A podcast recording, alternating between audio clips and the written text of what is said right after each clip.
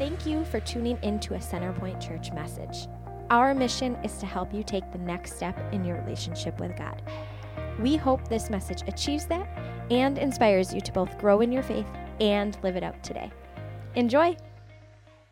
Happy Easter. Today we celebrate an empty tomb. On the third day, the Bible it says, He isn't here, He is risen from the dead, just as He said would happen. That's Matthew 28 6. This is what all the hype of Easter is all about. It's Jesus proving to the world that He is God by defeating death. If we've never met before, my name's Aaron Master, and I'm the pastor here. On behalf of my little family of Eliza, Claire, and my wife Sydney, we want to wish you a happy Easter. Unlike that picture in that right there, today the family request for me was to wear pink. I guess this is what happens when you have three ladies in your life.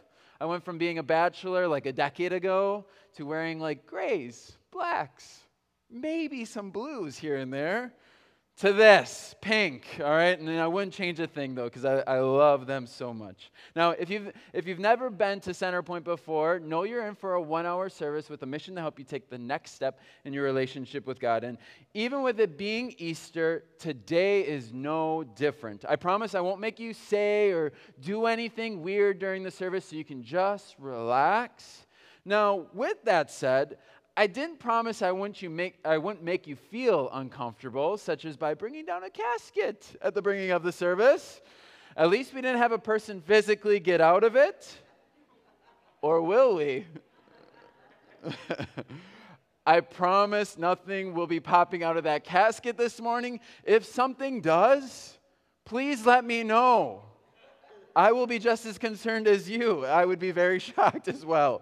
But the start of our morning service was meant to resemble a funeral because the death and the loss of Jesus is part of the Easter story.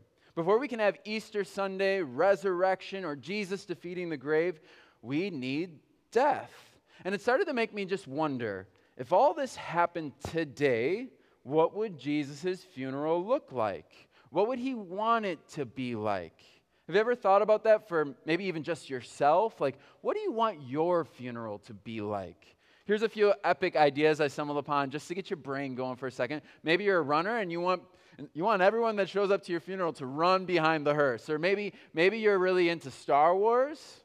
I don't know if that's your thing. Maybe. Maybe you're really into Marvel. You got Captain America carrying your casket. That'd be amazing. Maybe you're in the quilted blankets and every person gets a quilted blanket that they like cuddle up with.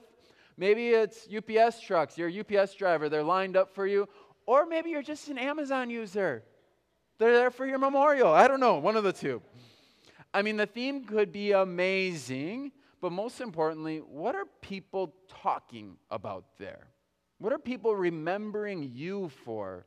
What are people saying your life legacy was? As I've aged, the things I would say I want to be remembered for has also changed. Like as a teenager, for me, it was like the athletic accomplishments, like the legacy. We won two conference championships in soccer. Yeah, that's what I want to be remembered for. Having a, a school record stat. Yeah, that was awesome. For baseball, it was we broke the two year losing streak. I'm from Berlin. We were horrible at baseball. We, lo- we broke that two year losing streak. Besides sports, it was academics, my demeanor, meaningful friendships that I thought would last forever. So much so that my close friends and I at that time, we were like, why don't we get tattoos, matching tattoos? It'd be amazing. I'm so happy we didn't because I don't even talk to some of them anymore, right? And that's just not a great tat story. This is something my friends and I got in high school that it just wouldn't have been good. Now, into like a young adulthood or transitioning out of teenage years into young adulthood, the legacy I wanted to leave was to be known for uh, one that experienced it all, whether it was different cities or cultures or adventures or hobbies or foods. So I pursued that. And then it transitioned to being one who worked hard, who got the right degree, the right job, the right house, the right car. To today now, where as a man that's kind of creeping up on middle age, according to Wikipedia, I'm like two years away of middle age.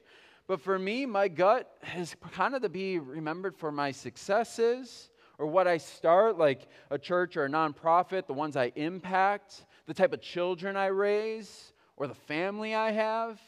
None of these things are bad things, But I was really thinking about these, and I started to wonder is that really what I want my life legacy to be? I mean, the sports records are kind of forgotten about now and beat by someone else. My friendships have changed. My career, house, and cars have all changed.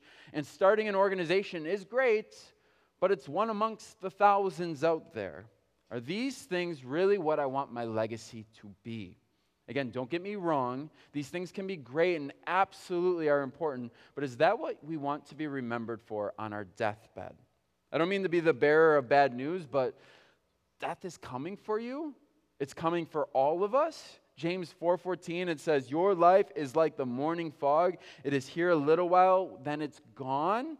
You might be thinking, "Wow, gee, thanks for the Easter celebration, pastor. This is so fun. Like literally a funeral and now this."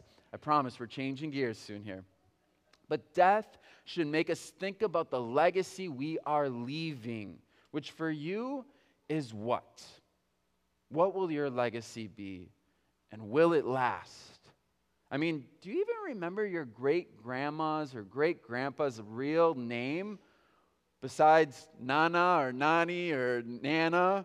I mean, the grandparents' names these days, they're a little out there. They're a little out there. You're not remembered by your name or even like a typical grandparent name these days, but by like Lali or Jama or Boo Boo or Nama or Sughi, right? I hope I didn't just drop some slang drug words or something right there. But, but really, do you remember your grandparents or great grandparents? What they did, what they accomplished?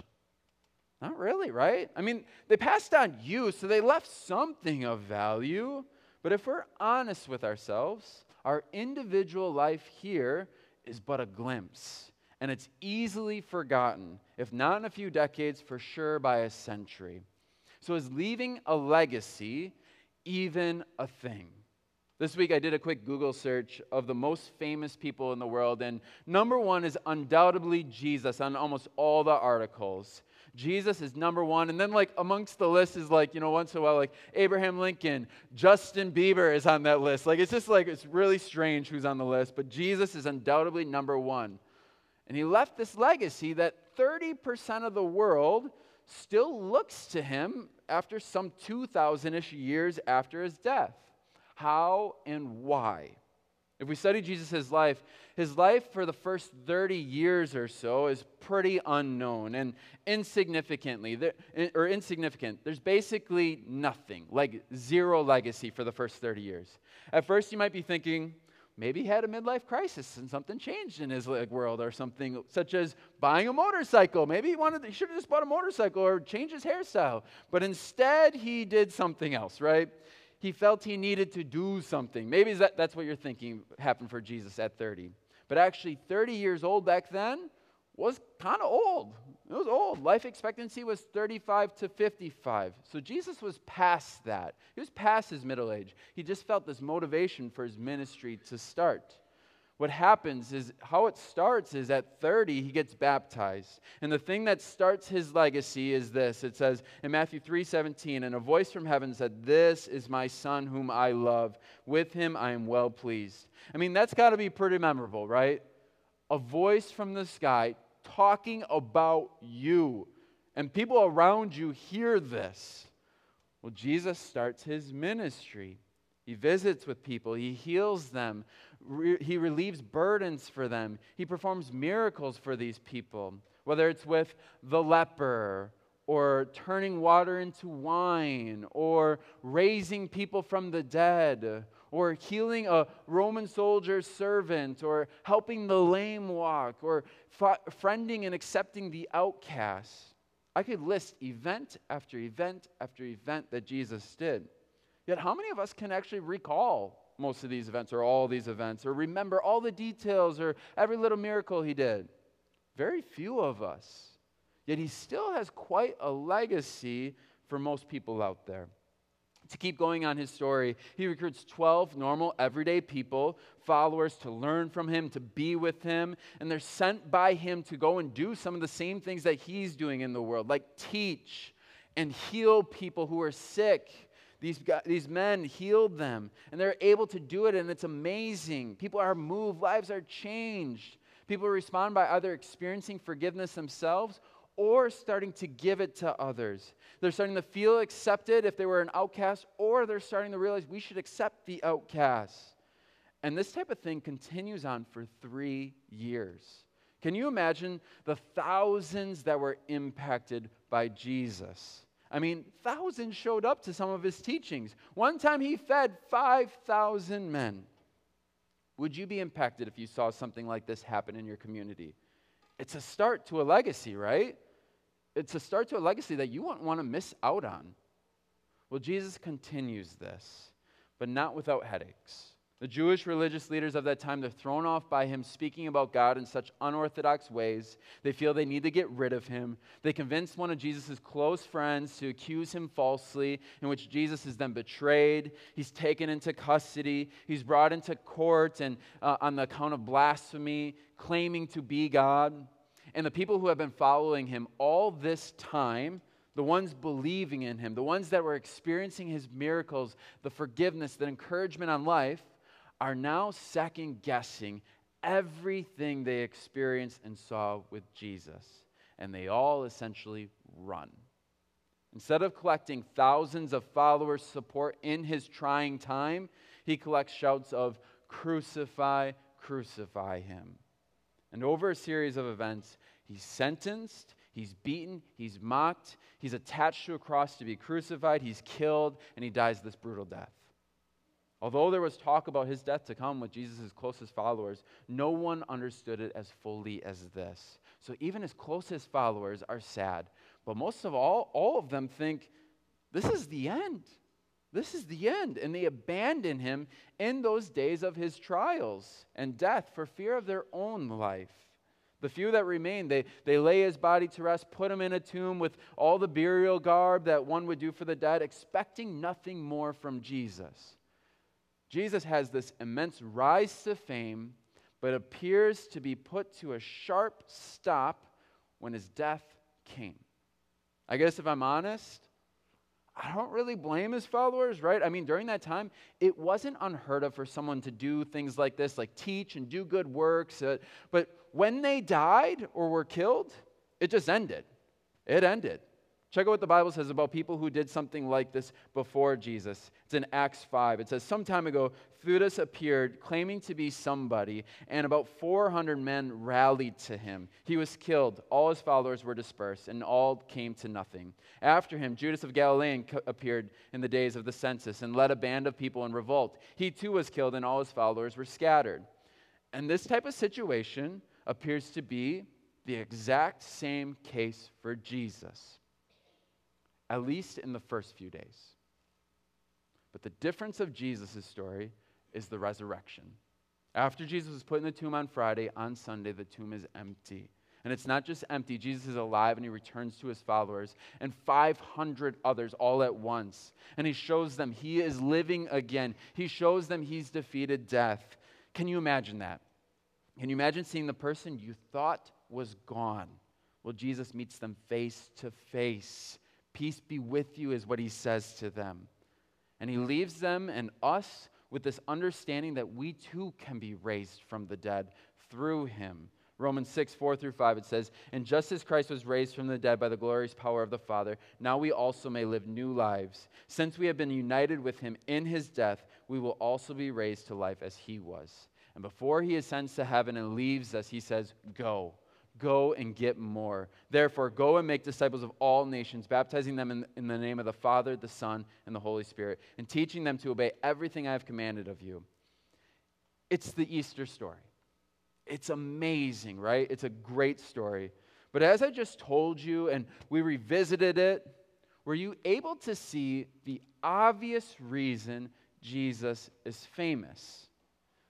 Jesus, the most famous person of all time, he's not famous because of what he taught or what he said or what his upbringing was or who he was with or what his successes were, but it's because he defeated death. It's because he has the ability to defeat the inevitable ending that we are all headed towards. Jesus, absolutely, he has an amazing heart. So we reflect on his teaching, we reflect on his care for others and help towards them. He's modeling the way of God, of how God wants his followers to live. But if it's just that, nothing really separates Jesus from any other nice person out there. The real reason Jesus is famous is the claim of him defeating death. To be real with you, the reason a lot of us maybe give Jesus a more thorough glance or thought compared to others is because a belief in him makes a claim that we can also defeat death. If that's you, like, and that's why you, you maybe are considering Jesus, it's not wrong for it, but it should make us question who is Jesus to you? How do you answer that? As you sit here today, why are you here on Easter? I never want to like lead people to pretend or fake before God, but I honestly get like for you, maybe it could be because mom and dad wanted you to. I've been there. Lots of Easters, that's been me. It could be because you just felt like we got to do the, the church thing on the holiday weekend. Maybe that's what you're thinking. It could be because you had a friend invite you and you felt obligated to show up. It could be you're just curious, like about church or faith in Jesus. It could be you've been searching for something more or, feel, or you feel there's something missing in life. But with all those situations aside, who is Jesus to you? Why are you here today? If I were to guess, it probably has something to do with the legacy Jesus left of him being known to defeat death and to be God. If not that, maybe it's the forgiveness he offers his followers, or the purpose, or the fresh start, or the thing that we just crave and need that Jesus offers. But as you sit here, do you believe in Jesus? Why? Why? Earlier, I mentioned I have a, a three year old named Eliza, or almost three year old named Eliza, and we have been getting into the why question lately. And I'm still new to the parenting thing lately, so it's fun to play along for a little while until I get into a spiral like this. Check it out You can't answer a kid's question. They don't accept any answer. A kid never goes, "Oh, thanks, I get it." It's an insane deconstruction. It's amazing. This is my daughter the other day. She's like, "Papa, why can't we go outside?" Well, cuz it's raining. Why? well, water's coming out of the sky. Why? Because it was in a cloud. Why? Well, clouds form when there's vapor. Why? it's comical, but if we just take a moment right now and ask, why? Why should I believe in Jesus? I mean, we know 30% of the world follows Christianity. Why? Because it's the religion that kind of came to the Americas. Why? Because it converted King Constantine in around 300 AD. Why? because the church leaders or religious leaders they formulated these teachings of jesus his ways that early on judaism practiced and even in persecution they formed things well why well because there was an abundance of sources that were out there that were all common were put into this holy bible why well there were so many people talking about and writing about these encounters with god and jesus why because ancestors or witnesses believed in him so fully and experienced personal life change, so they went out and did amazing things in Jesus' name. Why? because Jesus appeared to 500 after he died.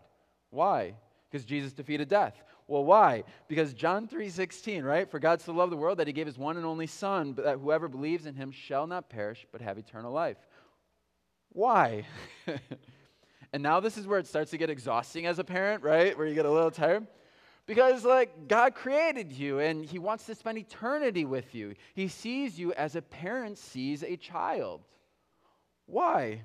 Because when you create something, you care for it. Why? Well, because when a man and a woman love each other, they. just because, all right? is usually how I have to make it stop at home as well. But all jokes aside, have you ever thought, why believe in Jesus? Is it because you felt the world is unfulfilling, that there has to be more?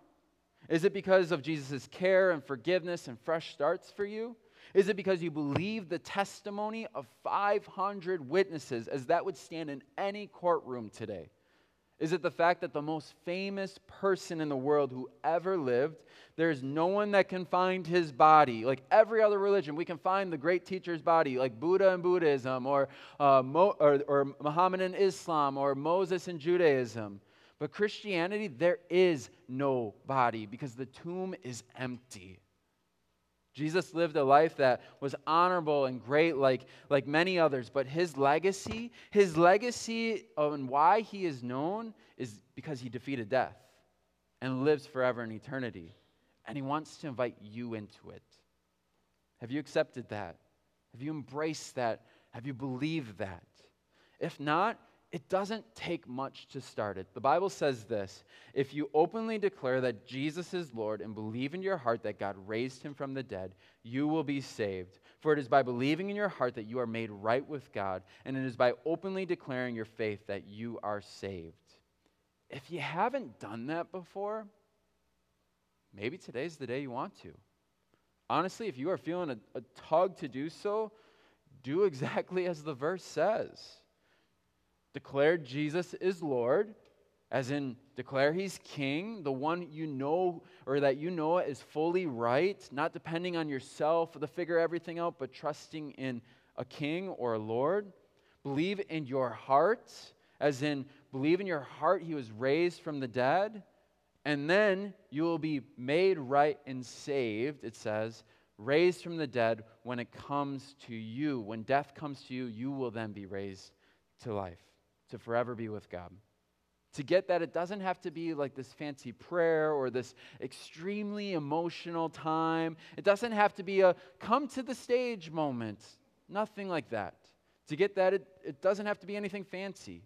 But you can literally declare it right now by simply saying this or something like this in your head and your heart and fully believing it. Jesus, I believe you are Lord. I believe God raised you from the dead. My mistakes and sins lead to death, but I am forgiven and raised from the dead because of your sacrifice. As it's there right now, I want to read it one more time. And maybe you're here and you want to mean it and profess it in your heart to God. So I'll say it again, and maybe you want to say it in your head slowly Jesus, I believe you are Lord. I believe God raised you from the dead.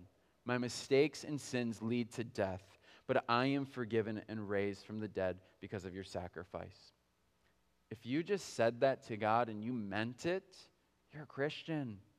You are a follower of Jesus. If that's something you chose to do right now, today, we have a, like a free little book we want to give you. It's called Following Jesus. You can get it at our Welcome Center. And it's meant to help you on your path, help you on your journey. It also has my email address written in it. Um, I would love to buy you coffee, help you on next steps, whatever that is for you. I get like you're probably not going to reach out, or maybe you're like, I don't know if I want to reach out to Aaron but at least take the book so that I can so that it'll help you in your next steps of following Jesus.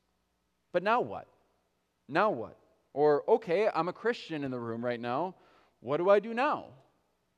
If Jesus left a legacy of defeating death and we too can have life after death through him, does our legacy on earth even matter?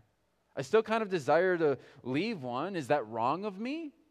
These questions are what I want to spend our remaining time on. Because if you're a follower of Jesus, you're not to just live for the current moment or for your own legacy.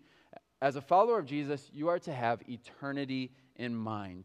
I want to give you an analogy. You, you maybe have seen another pastor do this before with a rope, but um, let's say I have this rope here, and it's kind of like this. And let's say it's this rope where uh, you, it's meant to represent your life, all right? It's meant to represent you, your entire life. And if your life with Jesus goes on for eternity, this rope should go on forever.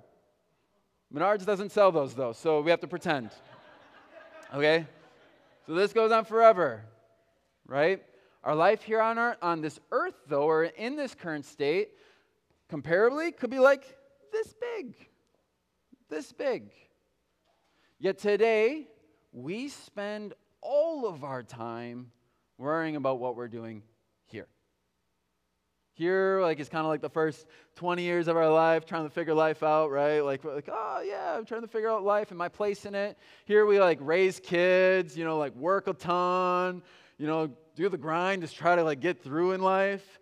And like, we start saving, thinking about, hoping for, waiting for these last few years of life, right? Preparing, waiting for that retirement, that, that joy, that, that, that thing that'll finally, then we'll be relaxed. Then finally life is going to be good, waiting at this end here. I don't want to point fingers or anything because it's me too. I'm consumed with those type of things of thinking about just this life here on earth.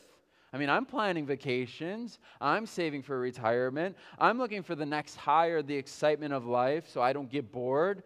I'm trying to make myself known in this life. I'm trying to find fulfillment from things. I'm trying to acquire wealth. I spend a lot of time planning for the next 50 years of my life. But like you, even if I have the greatest plan for like the rest of my life, it could end instantly and I'm now into this life. I'm now in over here.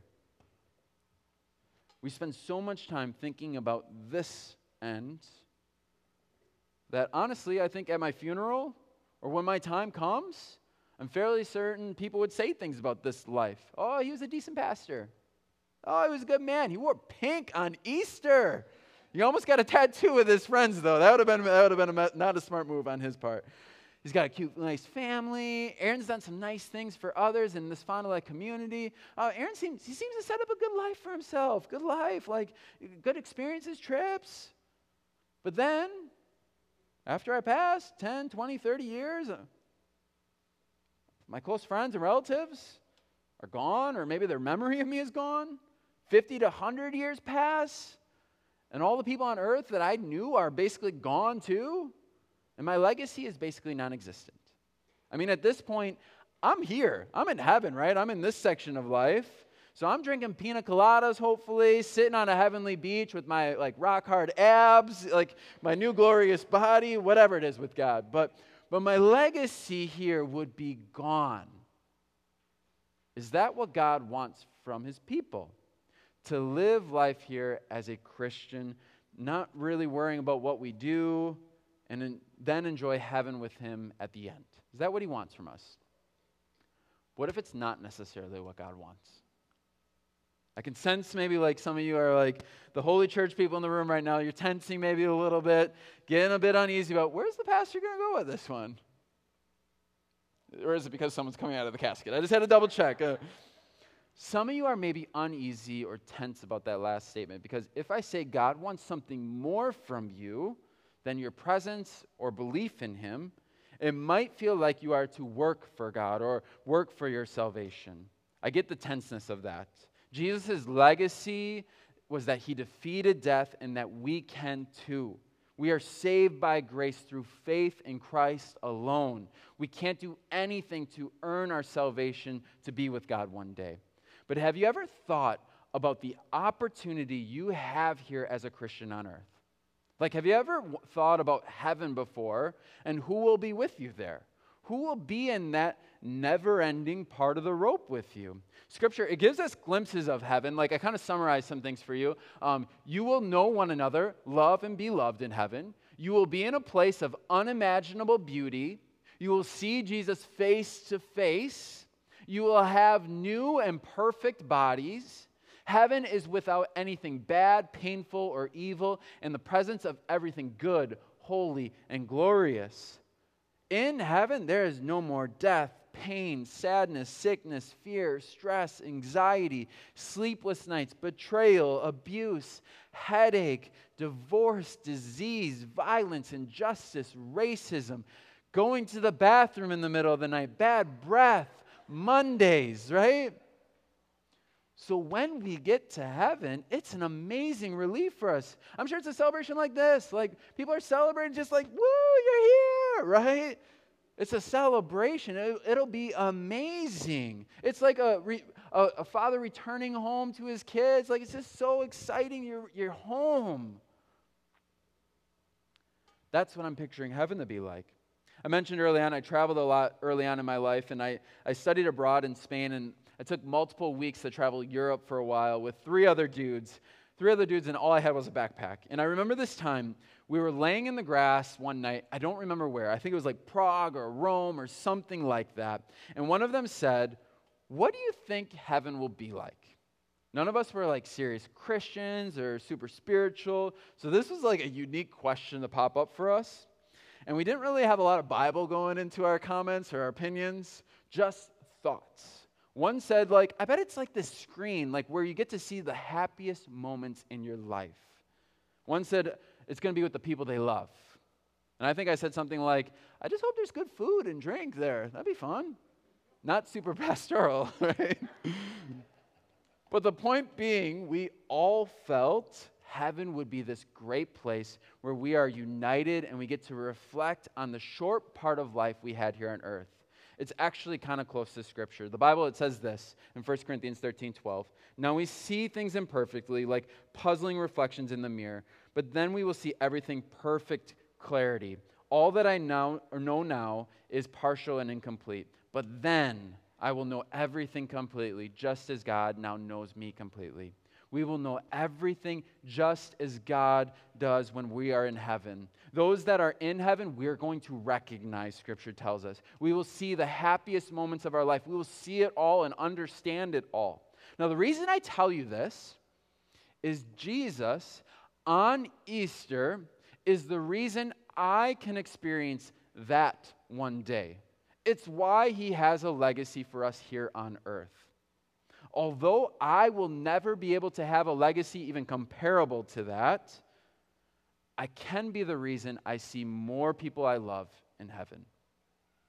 I may not leave a legacy that is memorable here for more than 50 to 100 years or have people remember me longer than just a few years, but I can make a difference for someone in having their opportunity to experience that other end of the rope by getting them close to Jesus so that they can have eternity. I don't know about you, but to be someone who helps another be able to experience eternity is one that is leaving a, a legacy that lasts forever. If 1 Corinthians is right, I will know it all. I will see all the people and the ones who helped me get to eternity. First being Jesus, right? But then it's probably my parents' little push to get me to church more often. It's then my, my grandparents living out their faith in the tough, trying times. It's the youth leader who sat with me and believed in me and sent that follow up text when I was struggling through stuff. It's that person who sat with me in my doubt and didn't forget me. It's the person that believed in my change. They believed that I was transformed when I became a Christian and gave me a second chance even after I wronged them many times. It's the person who believed in me as a man, a leader, a minister. There are a number of people who have left a legacy of helping me get to eternity. It could even be the smallest decision they made, but they contributed to it. If you're a follower of Jesus today, who are you currently doing that for? Do you have it on your mind at least? Are you helping your, your kids get to eternity? your neighbor, your family member, your coworker? Are you living in a way that models and points to Jesus? Are you unashamed of expressing it and verbalizing it in the right circumstances? Are you prioritizing the things that you should do for as a family to produce a higher probability of you all experiencing eternity one day? I never want to leave people in the dark or without action steps to these type of thoughts. So, for our last just few minutes here, I want to get you on track with it with just two quick, simple things that I think Scripture instructs us to do so that we can do this more. The first is spend more time with God. If you are going to help anyone get into eternity or get to know God, you need to continue to get to know God yourself. Psalm 119, 105, it says, Your word is a lamp to my feet and a light to my path. Are you spending time with God? in the Bible, at church, with others, in prayer, in, in growth material. Is there any like, uh, like Garmin users out there or smartwatch users? Fitbits? Any Fitbit users? Okay, a few of you. Um, does anybody get like those notifications on your phone like, you need to work out, right? Or some sort of notification. Even though it's a watch, it feels like a person sometimes yelling at you, kind of like this video clip. Check it out.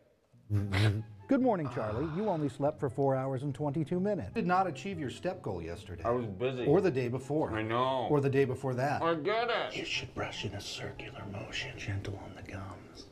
You know your buddy Randy who broke his leg last month? Yes. He got in more steps than you today. Not working out. It's time to work out. I need to work. Are you going to work out today? Fine. Let's go for a run. Five steps, huh?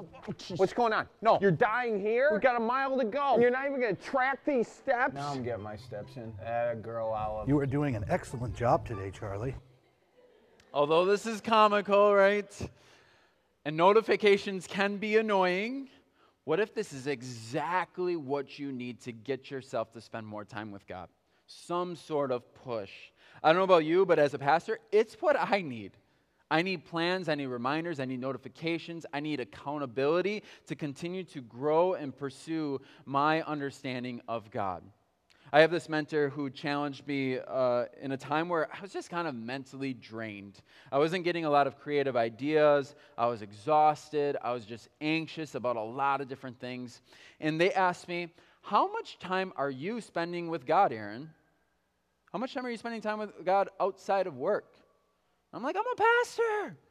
I spend all day like with God. I spend all day all like I'm always with God. I'm always doing stuff for God. But then they challenged me, how much outside of that?